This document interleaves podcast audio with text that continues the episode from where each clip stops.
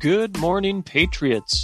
This is Living with Liberty, your source for common sense and truth. I am your host, Ryan. Today I'll cover seven lessons being taught in public schools, and we'll cover part of an American Greatness article aimed at turning us from lambs into lions, all next on Living with Liberty.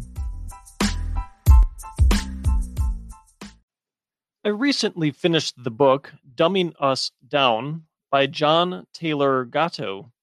One of my earliest shows was one on education and how it's the base for us to start moving forward. And I've not really touched on education as a topic in depth since then, mainly because my wife gave me some homework to do, and I wanted to get some of that homework done before I did another in depth show on education. I wanted to present more information on what we need to be vigilant about when it comes to educating our children. And I wanted to bring some different insight into what our education system is actually doing to our children. I'll cover Gatto's book as part of a series of topics on the show and a, a series of shows, really. There is way too much information in, in the book to cram into one show. Before we start, I want to provide a little uh, context on the book and a little background on John Taylor Gatto himself. The book was written almost 30 years ago, but as I went through it, the parallels to today are scary. The educational indoctrination isn't something that was started recently. I think we all know that and realize that. It's been going on for decades, and we know it's even been going on uh, probably prior to when this book was written for sure. And it's actually, as I had gone through, uh, had gone through the book, it's actually been more like a century plus that this type of indoctrination's been going on within our public schools. John Taylor Gatto, at the time of writing the book, had been a New York City school teacher for over 30 years, and he had won Teacher of the Year in New York State in 1991.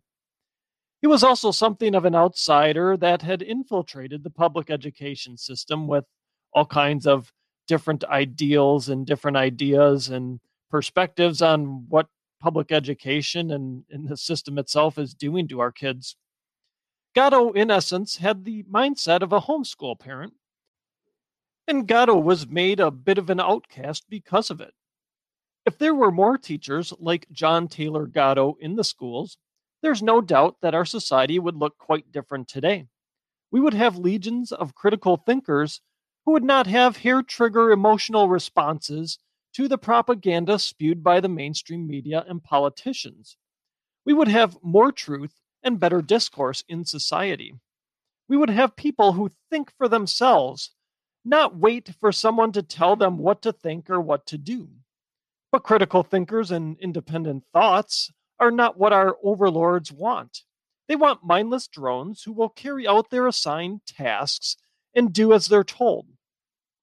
The first chapter of Dumbing Us Down is titled The Seven Lessons School Teacher.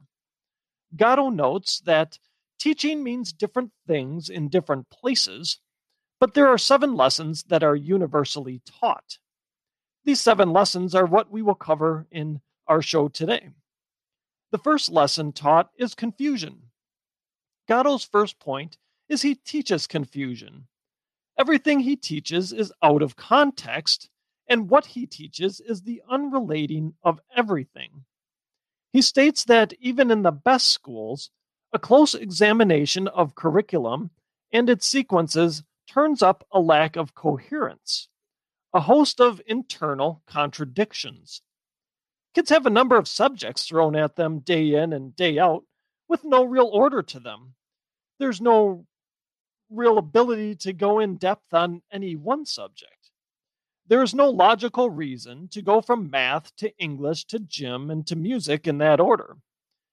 And it's also a concentration breaker for them. As soon as the students get into a rhythm on a math topic or any particular subject, really, it's abruptly time to switch to another class like English or gym or you know whatever, science, whatever. None of the sequence or teaching of subjects is playing into the other. They're just leaving kids with a bombardment of topics of which they must devote only enough time to in order to get any and all of the work done prior to the next class. There's no room to go in depth or do any deep learning on any topic of interest. There's no room to actually dig deep into a subject and hone critical thinking skills. Only enough time to learn the lingo to sound like that student knows what they are talking about when it comes time for a class discussion or a test. There's only enough time to confuse students, not enough time to let them sort out the confusion.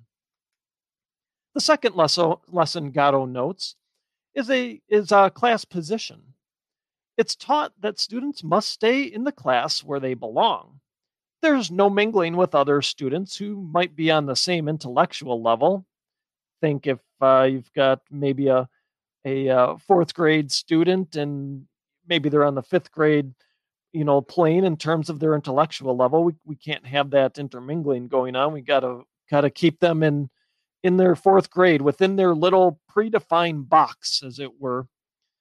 You know, students in the fourth grade, let's call it as our example here, are strictly to be kept with other students of the same grade level, no matter what their intellectual capabilities are. So, what does this teach? Well, for those who are ahead intellectually, it serves as a demotivator because they are not being challenged and are, in essence, being told that you're the same as others your age, so you might as well not strive to be any better, to improve yourself, to hone your skills, because everyone gets a trophy anyway. Stay in your lane, stay in your box. This is your predefined box. You need to be there. It also deprives them of the ability to mix and mingle with others, others who are older, and hinders their ability to, ability to learn a new skill. It hinders their ability to uh, see a different perspective of the world. It hinders their ability to be with others who might be on the same intellectual playing field as them. In essence, it teaches them to fall in line with their plight, to be obedient to what they are being told to do. The third lesson Gatto notes is indifference. Now, this one ties in with the first two lessons. In this section, Gatto notes that the bell is a lesson in a, and of itself, that no work is worth finishing. He gives the example that his role as a teacher is to get the students excited and involved in a particular lesson, to get them showing genuine enthusiasm. And then the bell rings, and then he demands that whatever they were working on get dropped because it's time to move on to the next topic or the next lesson, which goes back to that next lesson has nothing to do with what we were just talking about. This causes kids to learn that nothing is important enough to see through to completion. So why bother starting in the first place? The fourth lesson, Gatto notes, is emotional dependency. Teachers control this by stars and red checks, smiles and frowns, prizes, honors, and disgraces, Gatto notes. He also says these things are designed to make the kids surrender their will to the prede- predestined chain of command. Obedience is the key here. Be obedient to the teacher, and you, as the student, will be granted favor. It's, now, it's, this is definitely not a meritocracy.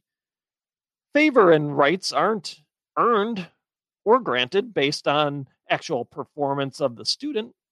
Rather, they are earned based on obedience.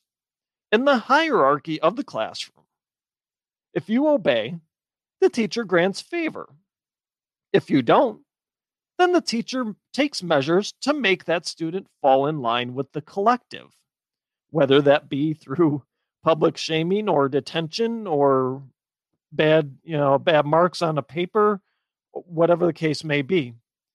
Teacher takes the the measures necessary to try and get that student to fall in line with the accepted norms of the classroom collective.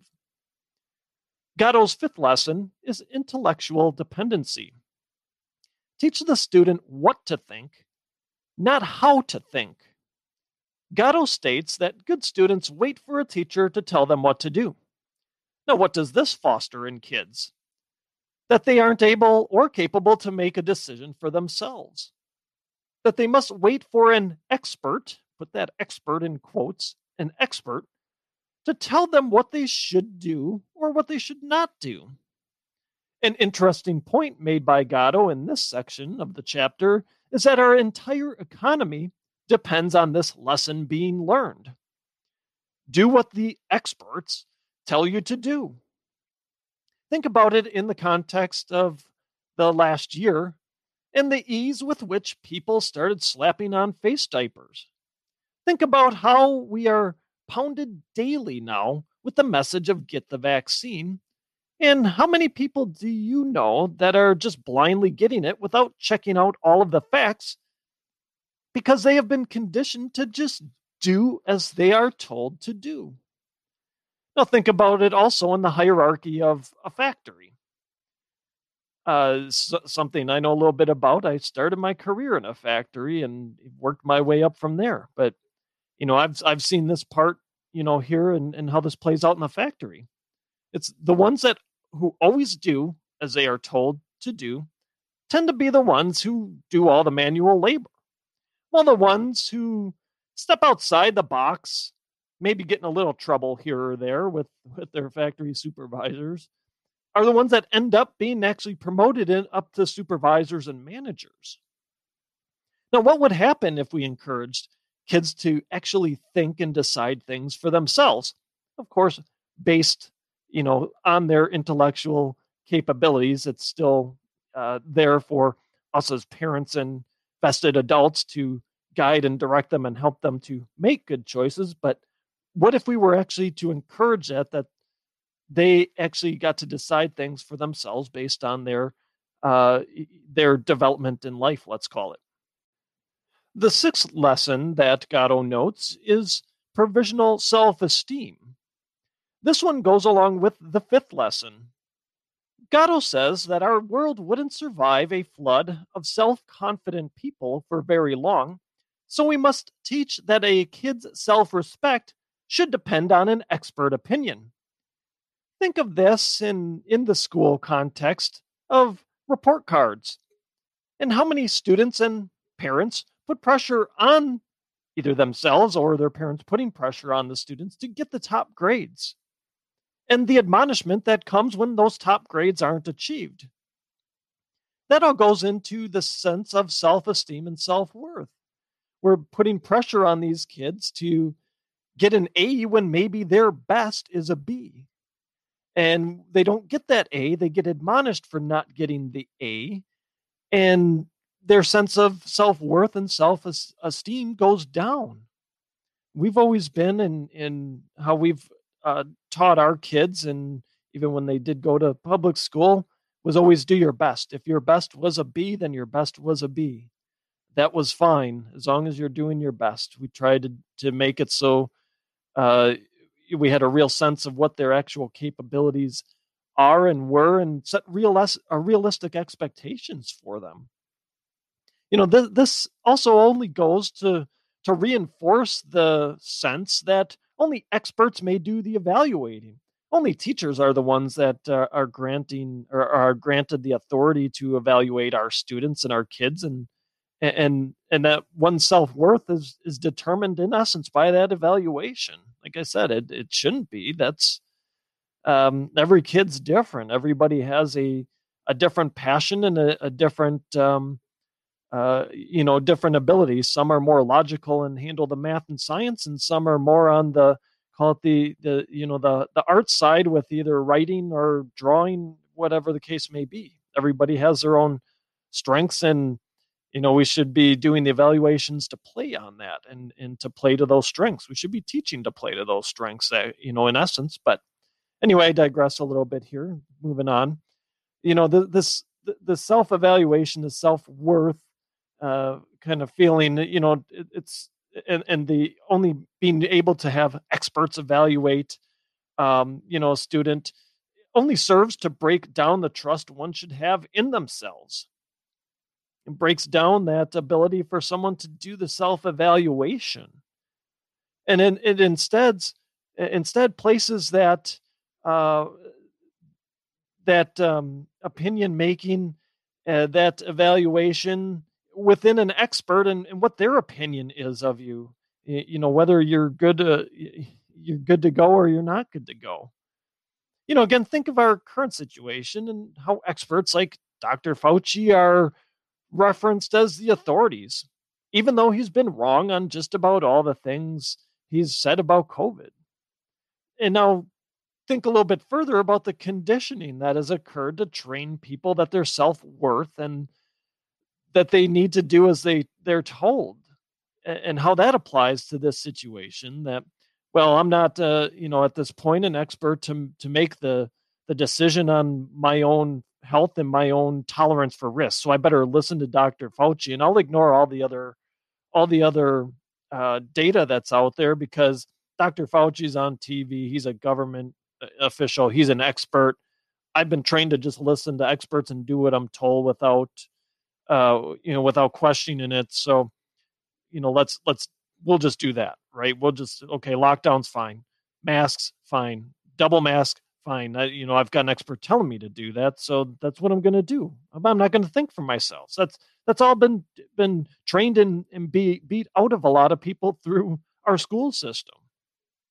You know, think about the, just the impact the impact of this and and what that's been on our struggle to break free from the tyranny imposed by elected officials and bureaucrats during the pandemic. I think we've got more that are waking up to than this nonsense now, but you know, how much sooner would they have uh, woken up had they not been conditioned to just do as they're told and measure their self worth by what the so called experts say or what the so called experts' opinions were. Now, the seventh lesson here that uh, Gatto notes is that one can't hide. He states that he teaches students that they are always watched and that each is under constant surveillance by him and his colleagues, to a certain degree, parents. If you think about uh, homework in the, the context of being uh, a bit of a, a surveillance measure, you know, in, issued by teachers. There's no private spaces for children and no private time.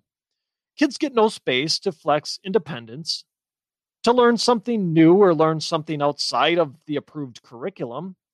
There's no time for extended fraternizing in between classes.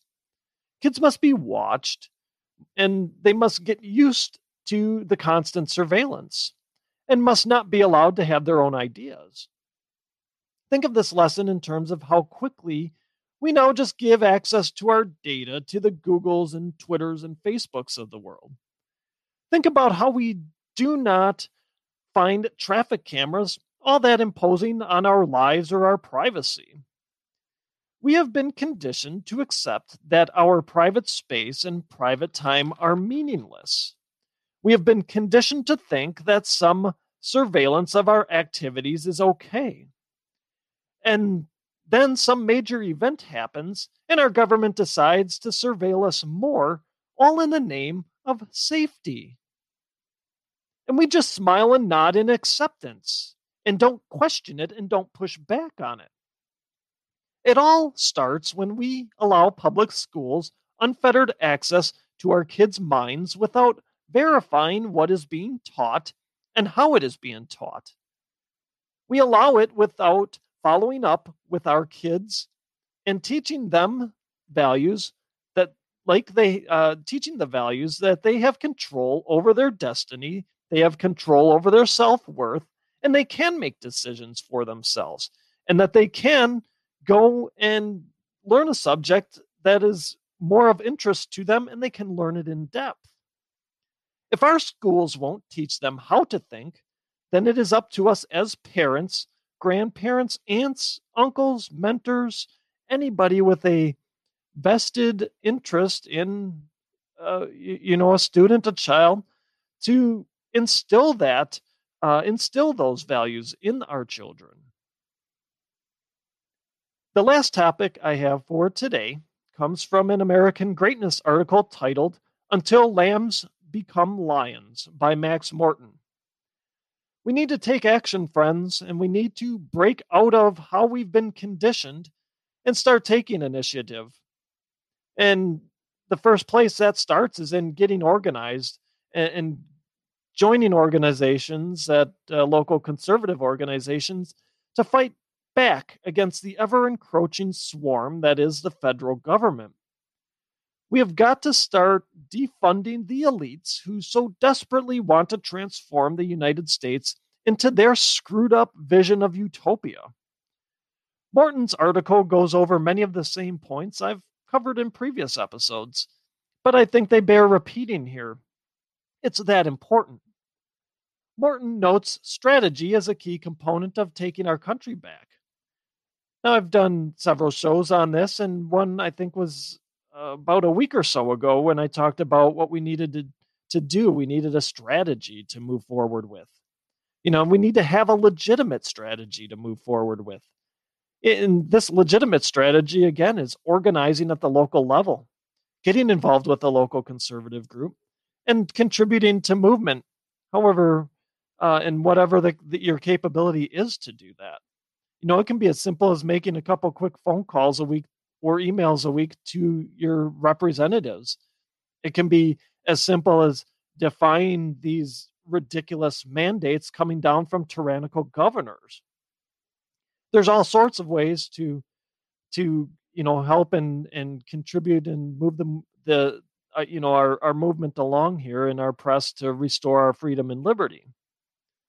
You know, things like calling for civil war or violence is not a strategy of any type should be roundly denounced and anybody calling for that should you know be held to account for that and told that there's there's not room for that in the in the movement here these things only serve to tighten the grip of the tyrants once they grab hold of one person saying something like that you know as we go through eh, always remember that nullifying the federal government's overreach starts local we have to we have to elect local officials. We have to pre- press our local officials to give them, you know, our expectation that they're going to press back against the federal government and that they're going to have our support in doing so.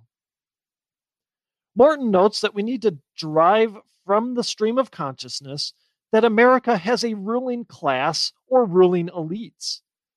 If we want to cancel something, let's start by canceling this terminology. Our elected officials are not leaders, they are elected officials. We should always refer to them as such. You know, I'm a big fan of, of Tucker Carlson, but he always he always seems to revert, refer to our uh, politicians as as leaders. They're not. They work for us. We hire, we fire. They are elected officials. They need to be reminded of that. You know, referring to them as leaders only serves to feed their ego and make them think they have some sort of special power over us, that they are, in fact, some sort of aristocracy, and, and we should treat them as such. We need to return that relationship to one that is employer employee. We are the employer, they are our employees. This is not an aristocrat deplorable relationship. They, they are not a king or queen or prince or lord. They are an uh, elected official put in place by us to represent our interests.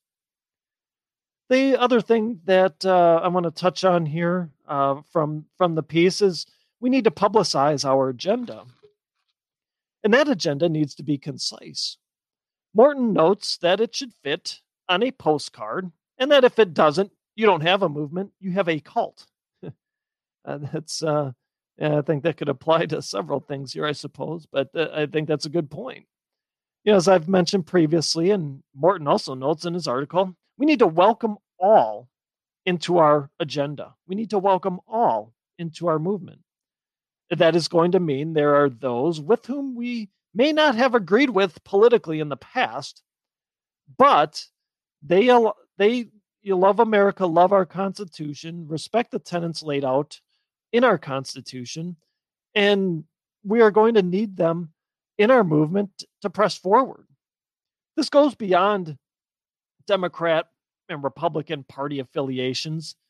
That, that, that doesn't matter anymore. We are going to need to welcome in those we have been trying to warn forever without saying, I told you so. That, uh, admittedly, is probably going to be a lot of our Democrat friends out there. You know, our, our agenda now is election integrity, eliminating cancel culture, and taking back our schools. That has to be our our agenda going forward here in the next uh, in the near term. As we accomplish those things, we add new things to the agenda. This all starts local, though. We need to keep that in mind. Our reps will continue to fight as much as they can in Washington, and as much as we press them to, quite honestly. But the local movements are what's going to have the most impact. We have to rebuild ground up. If we ignore the local and solely focus on the national, solely focus on the circus in Washington, we will never end up with anything solid from which to build upon. Now, the last point I want to bring up here is we need to help each other out. As conservatives, we have a high sense of individuality and independence, and it's hard at times for us to ask for help.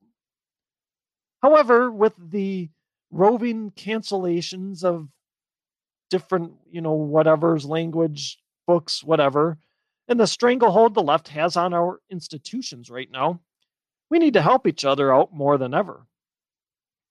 We can help each other by forming education groups, whether they be for homeschoolers or even supplemental to counteract the indoctrination of public schools.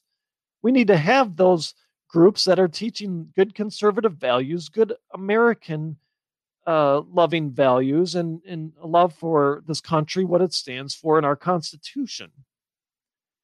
If you are aware of local establishments and how they lean politically, get to know the owner and make those establishments, should they support conservative causes, make those your primary go tos for dinners and nights out, or drinks here or there, or shopping.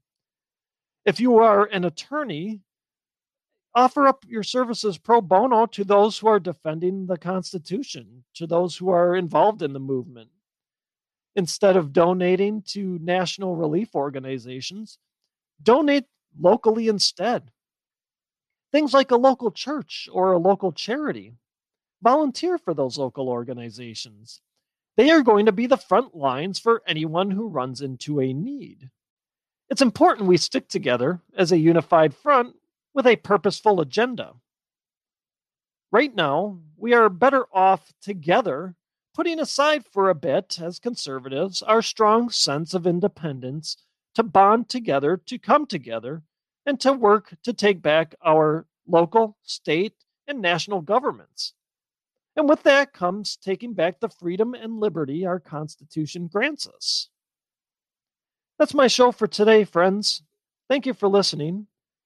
I want to uh, bring up that uh, I just posted my first blog post today. I invite you to go to my website and check it out uh, livingwithlibertypodcast.com. And I have a section of uh, on there for blogs. Be grateful if you check that out and left a little feedback if you feel so inclined. Also, I'd be grateful if you subscribed and left a positive review of my show, should your listening platform allow for reviews. It'll help us move up the charts and help more people find the truth.